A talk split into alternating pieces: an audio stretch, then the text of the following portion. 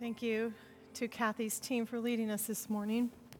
It is a wintertime sensation, not available in most stores.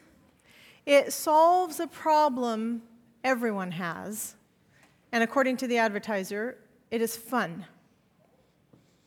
A wintertime sensation, not available in most stores, solves a problem we all have, and it's supposed to be fun. Do you know what I'm speaking of? You talk to somebody from First Service if you answered that question. In these economic times when almost every business is taking a downturn, there is one little shining star. Look at this. There is no sound, but because those of us who lay on couches have problematic blankets and we have to uncover to answer the phone, there is the Snuggie. The blanket with sleeves keeps you warm, you can answer the phone. You can change channels. You can even have your book to read or a laptop because if you didn't have the Snuggie, you couldn't do that. You can enjoy a snack. It comes in three or four very soft colors. Oversized sleeves are perfect for crafts, for snuggling with your child and doing homework. Why they even have his and her snuggies? This is valued at $75, but for you, this special price today with a book light, we'll throw it in for only $14.95 and call it even. Now, when this ad gets to this part, I don't know if in your house it happens like in my house, but when the Snuggie goes outside, can you see us all at Mesa Grande Games in our Snuggie? Wouldn't it, we would scare away the other Christian teams. This Snuggie has taken quite a hit with the parodies online that's called the Cult of the Snuggies, they, that they look like monks from a monastery. Or if you added a pointy hat, it could look like Gandalf the Grey from Lord of the Rings. Someone has said it looks like a shepherd without his sheep. And many people have said, can't you just wear your bathrobe backwards and be okay? Here's what amazing. What's amazing while people are experiencing the problem the product can solve, they are persuaded. It's brilliant marketing, actually, because this product has been around for 20 or 25 years. Only previous to this, it was called the, the, Slanket. Poor people need some help with their creativity. The Slanket, the Cuddle Wrap, or the Toasty Wrap. But it's only this fall, fourth quarter sales. Could you believe they sold 4 million Snuggies? They are on back order. You can't get them for months now. Okay, who among us, who bought one? You're going to admit it.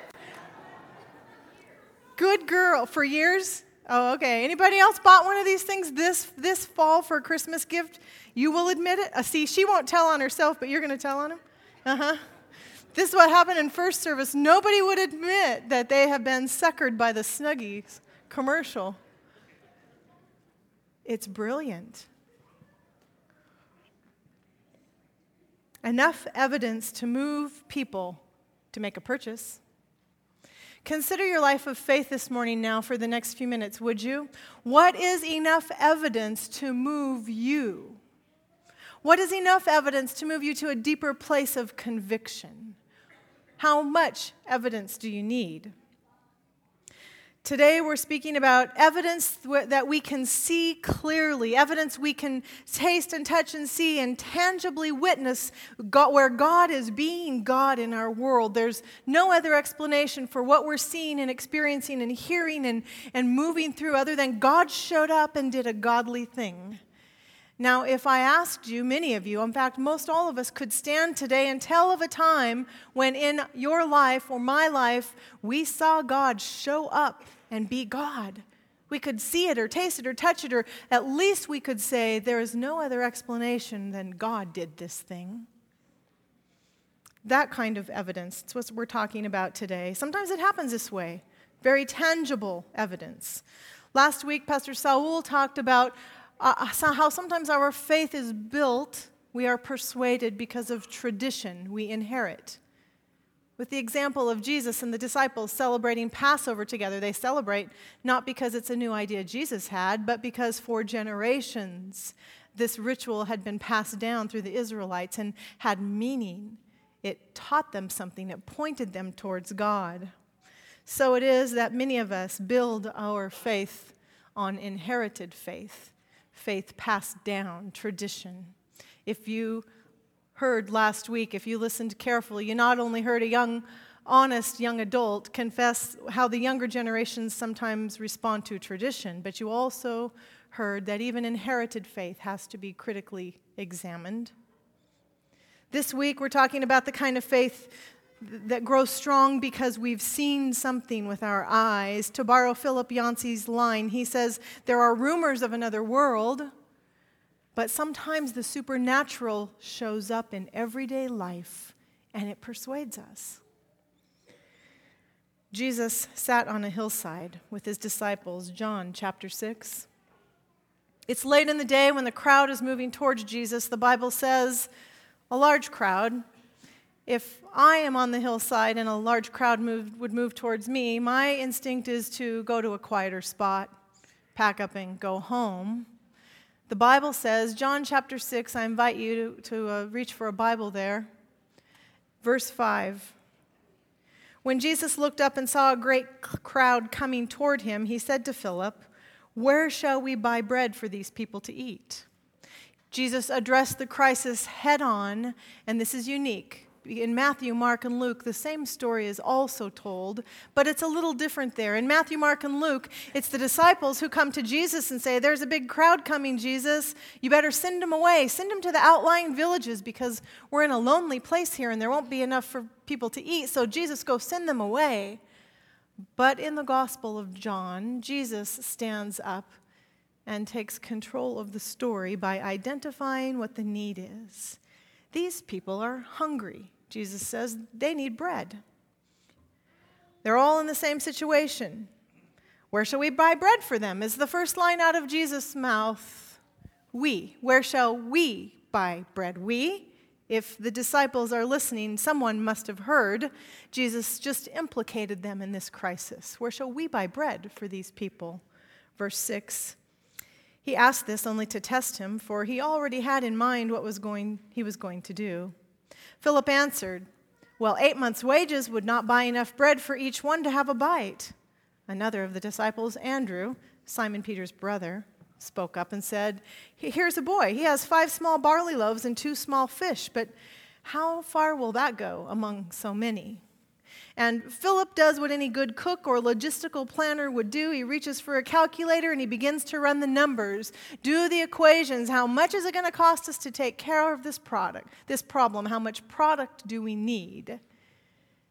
Philip does what many people would do. And, and if you own a business or you work for a corporation or those of us who work in the church, we all know the, what the answer is going to be our budget's not big enough. We cannot feed these people. There are not enough resources. Then there's Andrew.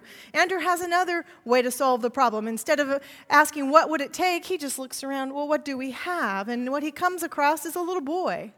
The Bible says a little boy has five small loaves, barley loaves, and two small fishes, and we ought to read that text carefully. A lunch from a little boy. Poor boy. They're barley loaves. That's poor man's flour during Jesus' time. The text says they're small barley loaves. This is not Costco size bread we're talking about. These are five small, leftover remnant flour kind of bread loaves, and two small fish. It doesn't look like a rescue package of any kind. Verse 10 Jesus said, Have the people sit down. There was plenty of grass in that place, and the men sat down, about 5,000 of them. Jesus then took the loaves, gave thanks, and distributed to those who were seated as much as they wanted. He did the same with the fish. And when they all had enough to eat, he said to his disciples, Gather the pieces that are left over, let nothing be wasted. So they gathered them, and they filled 12 baskets with pieces of barley loaves left over by those who had eaten. After the people saw the miraculous sign that Jesus did, they began to say, Well, surely this is the prophet who's come into the world. Jesus himself distributes the food in John's story, which is another interesting detail different from Matthew, Mark, and Luke. The people eat as much as they want. Hungry people are satisfied. Twelve baskets of leftover. No one is complaining when the sun goes down. Something happened on that hillside that day. There are at least two groups of people in this story, and at least two possible responses to what happened that day on the hillside at least. And this is what, how, how I would like to direct our attention this morning. People who witness the same evidence and have different responses. Because people see things differently. And in this story, at least, there are insiders, Jesus and the disciples, and there are outsiders, the people on the hillside who were hungry. Depends upon where you're sitting, what perspective you have, how you view the evidence, if you are as big of a news junkie as I am, this past Thursday, you know, the great state of Illinois fired their governor, right? By a unanimous vote in the state Senate, Governor Rod Blagojevich is accused of attempting to sell the U.S. Senate seat that was left vacant by Barack Obama. He hasn't shown up to his impeachment hearings the last week or two. He finally showed up this week on Thursday and decided he might say something. I was interested to see what he would say. Among other things, he said to the Senate, How can you impeach a governor when you have insufficient and incomplete evidence? There's not even one credible piece of evidence, he said. And then he sat down, and the rest of the story was told when 59 U.S. senators voted him out. Not one credible piece of evidence, he said. The governor is gone. And there will be a criminal trial, and I suppose then the evidence will be known. But there are two very different responses, everyone looking at the same evidence that day. In fact, the new governor who's been seated, the lieutenant governor, now the state of the governor for the state, was quoted yesterday. When he asked how he was responding to this incident, he said, All I can say is one day you're a peacock, and the next day you're a feather duster.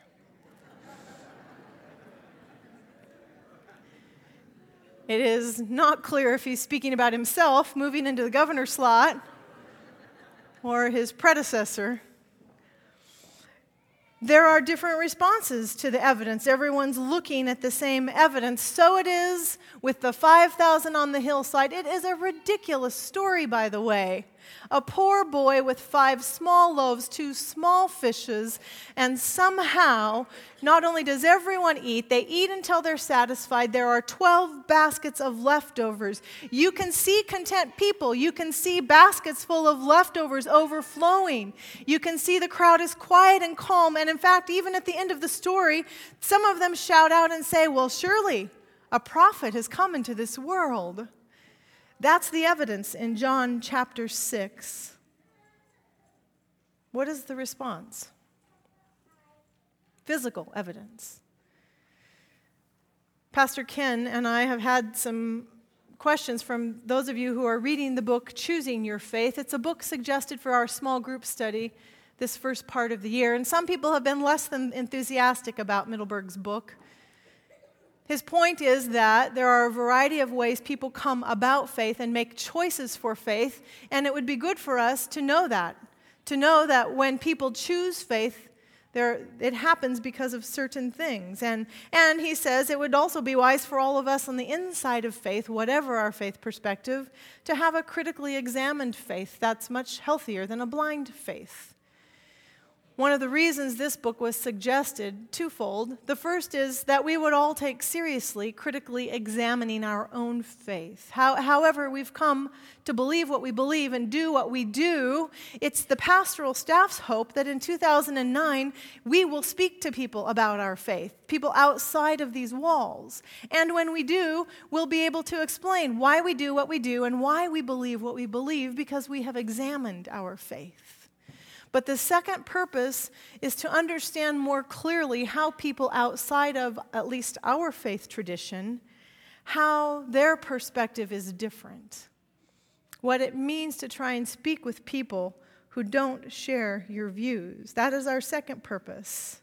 We are living in a time when it's no longer enough to say, well, this is right because I said it was right, or this is right because the Bible said it was right, or this is right because I can prove it to you. That's the church I grew up in. And it was enough, and it settled it. And we were all baptized.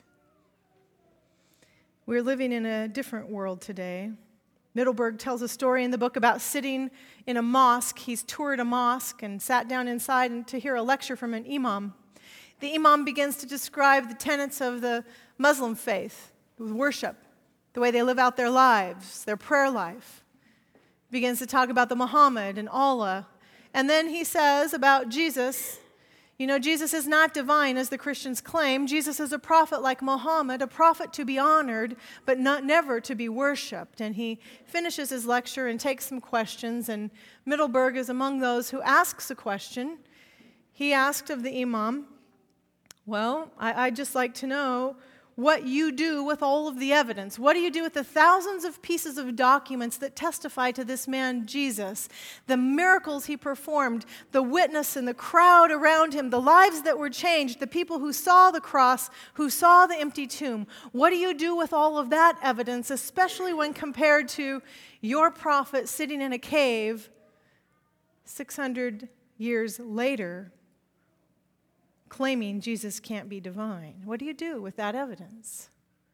And the Imam said, I choose to believe this story. I think it irritated Mittelberg the way he talks about it in the book, if I've read correctly. But isn't that what we all sometimes do? This is the evidence, and no matter the evidence, I choose to believe this. And I actually respect that answer from the Imam because it is an honest answer. Well, this is the choice that I've made, he says. When we think about the evidence in the world, these seen, the seen evidence, that which we see and touch and know and experience, tangible ways God shows up, I just would like to offer this morning four guidelines on how to think about evidence, especially when interacting with people from a different faith perspective. The first guideline I would offer is just a humble reminder to self, to all of us, that we don't have all the evidence. None of us in any faith tradition has all the evidence. All of us have to, at some point, make a step, or as is described, a leap of faith.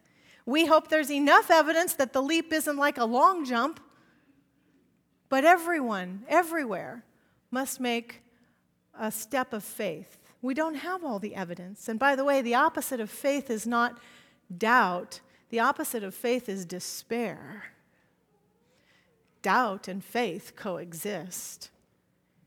It's despair that's troubling. Second guideline I would offer is understanding how different our culture is today than the culture we grew up in, the culture my parents and my grandparents grew up in.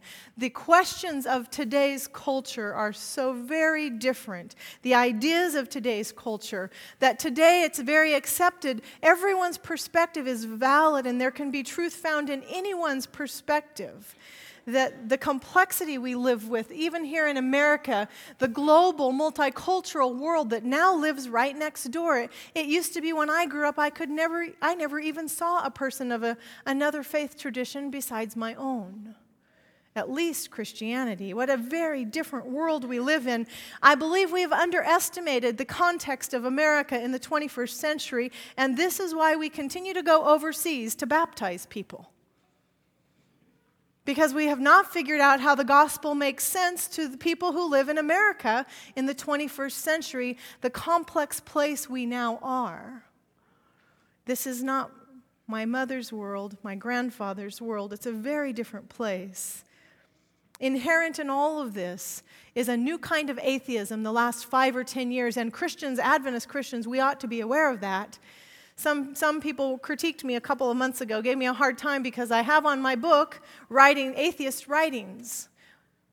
And someone said, Well, why would you want to read that? Well, I would want to read that because I'd like to know what an atheist thinks, how an atheist approaches the topic of faith. I'd like to read that because I'd like to know where the pitfalls are. I'd like to know where they think we're blindsided.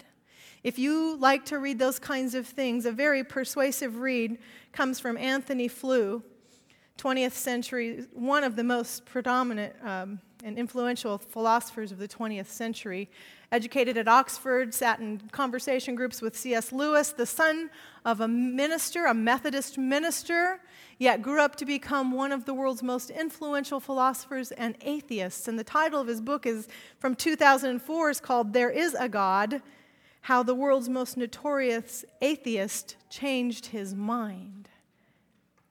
What's fascinating in that read is to see where his perspective was and what evidence it took to persuade him. He remembers growing up in the church and he says, Never did I feel my mind enchanted or my heart strangely warmed in Christian worship. Never did I understand the point of worship. I never desired to commune with God. So when he moved out of his house and went to be trained at Oxford, he developed his own opinion. We ought to understand our culture and the variety of perspectives that are so very different. My third guideline for this morning, we ought to understand how unique we really are raised inside of faith, how the lenses we wear color everything we see because you and I have been raised with faith. Because your parents and your grandparents taught you to believe what you believe, how it changes everything. When we look at evidence, that matters two stories that happened this week. Jean Zachary is one of them, and she, she gives me permission to share this story she told last week at the women's retreat across town. Jean was reflecting on the time when her husband first died and, and how difficult it was to be alone in the house to do all the chores that her husband used to do, and how she cried out to God and, and said to God, you, you know, I have no husband, and you have promised you will be my husband. And there came a day when she needs to change a light bulb in the ceiling, and it's very high up. And if I remember correct, she, she had to get on a chair or a stool to reach up and change this light bulb, and she couldn't get it in one time, two times, and she's distraught and crying out to God. And then the phone rings, and Pastor Derek Morris and one of the elders from the church are on their way over to pray with her. And she thought, hallelujah, they can at least put in a light bulb while they're here. I might be embellishing a little bit, wherever you are, Jean. But I had a moment this morning, friends. When we go to pray with someone, maybe all they need is a light bulb put in their ceiling. So the pastor and the elder are on their way over to their house, but something happens on the way. They get a phone call and there's an emergency, and they never show up at Jean's house. They have to take a rain check. And here she is with her stupid light bulb and that fixture all the way up at the top, and she cries out to God, If, if you're going to be my husband, help me now. And she climbs up on that chair and puts that light bulb straight up in, and it's solid. And she says, Thank you, God. I needed a husband. We were at the Chamber of Commerce meeting on Thursday night. My good friend Isaac Kim takes me to the Chamber of Commerce meeting, and he leaves me there. Because he, to be honest, he had to come back to the church to practice for our big Easter weekend. It was legitimate. We had no idea what we were getting into. We're just trying to be neighborly and meet, meet the people in the community. And they gave out an award for the best volunteer, an award for the best police officer, an award for the best fireman, an award. Blah, blah, blah. Three hours later,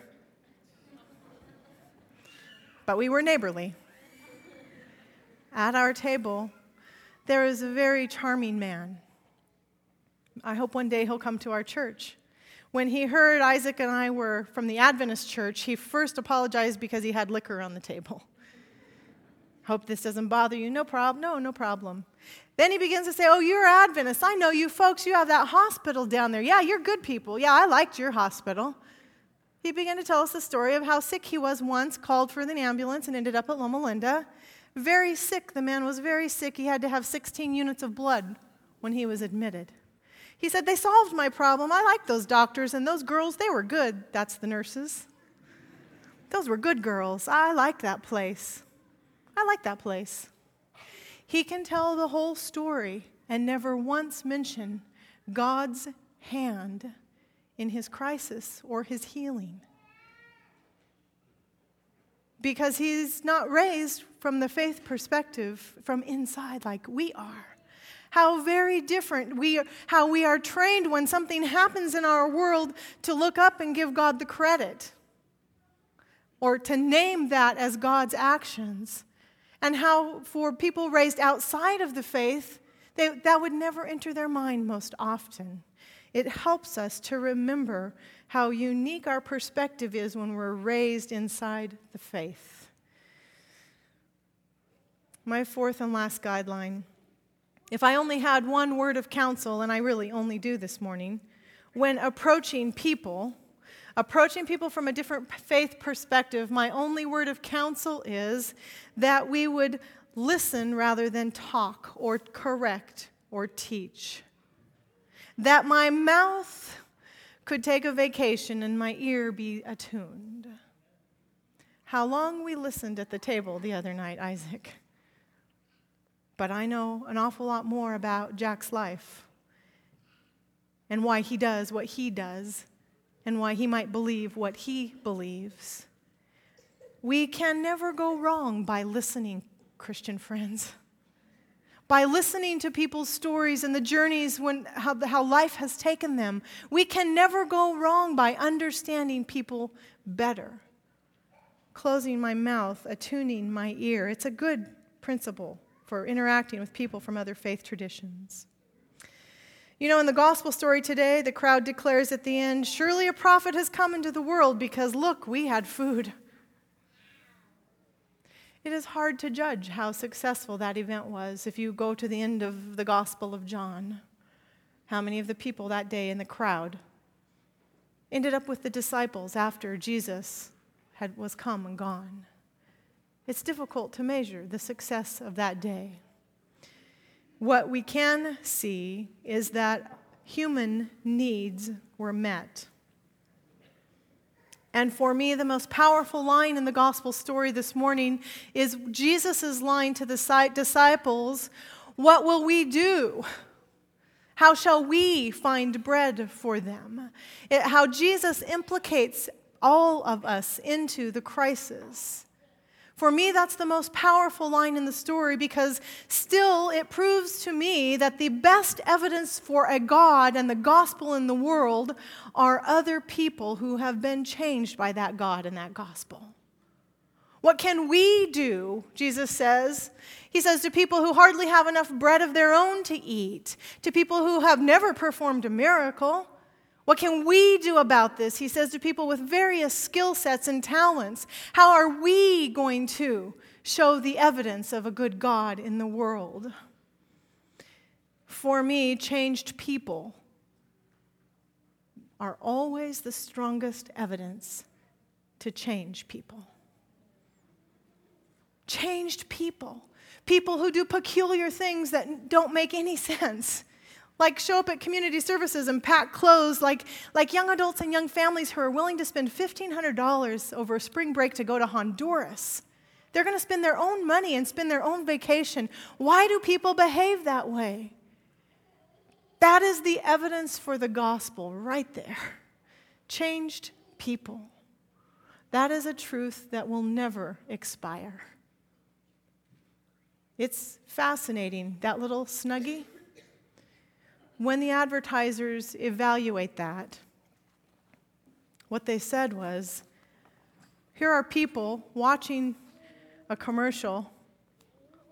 They're having the problem that that product can solve. Why was this more successful than 20 or 25 years ago? Because in the year 2008, the people in America, this morning, the people in America need comfort and the advertisers decided they're looking at a product that looks comforting. So they picked up the phone and bought it. 40 million people persuaded to buy comfort. Surely there is hope for the gospel today. So, to that one faithful God be honor and glory and power and blessing. Persuade us, God, of your ability to change this world. In the name of Jesus, through the power of the Holy Spirit, we pray. Amen. If you'll just remain seated, some of you have heard a rumor this morning, haven't you? So, just this week, a call came from the La Sierra University Church.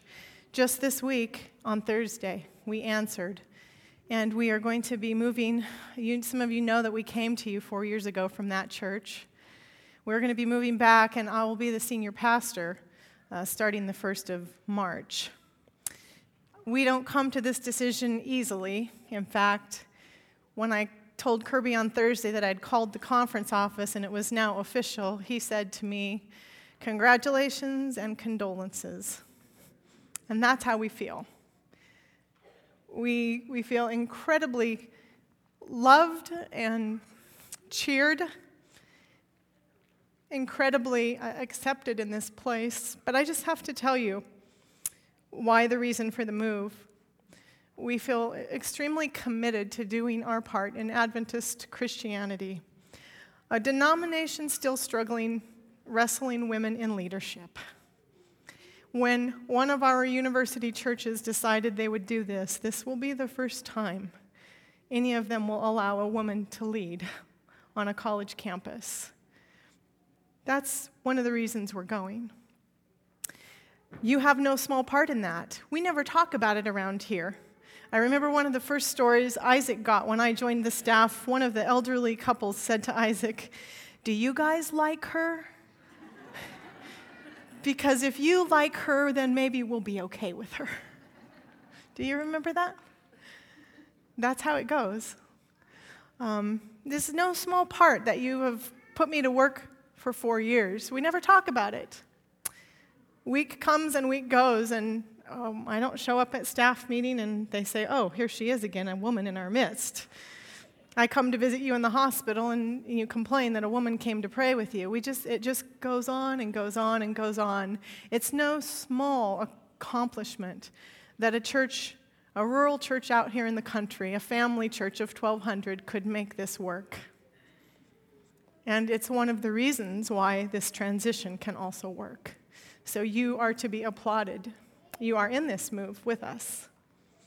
We, are all, we also find it very tempting to be part of college life, campus life, the ideas that are inherent that swirl around a campus, the opportunity to mentor and train pastors, the next generation of pastors who might need to know that sometimes it's just a light bulb, not a prayer. That just occurred to me this morning.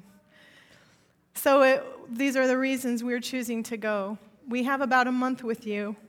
We will assign a search committee at our next church board meeting a week from next. I feel very committed and very covetous over who the next person will be to come and work with my friends. And we are already talking about that how to find the pastor to join this team and this church with its current mission in this place with the vision that's already been cast. We're very committed and the conference is very committed to that. That search committee will be called to, to work in about 10 days. And they'll begin doing uh, with soliciting your prayers and your information and your assistance. I have every confidence in this team standing behind me that in the interim, they will do you well. You don't need to be worried. And that's about all I can say. Um, we love you. We'll be here about four more weeks, and it would be good if you'd come and take me now.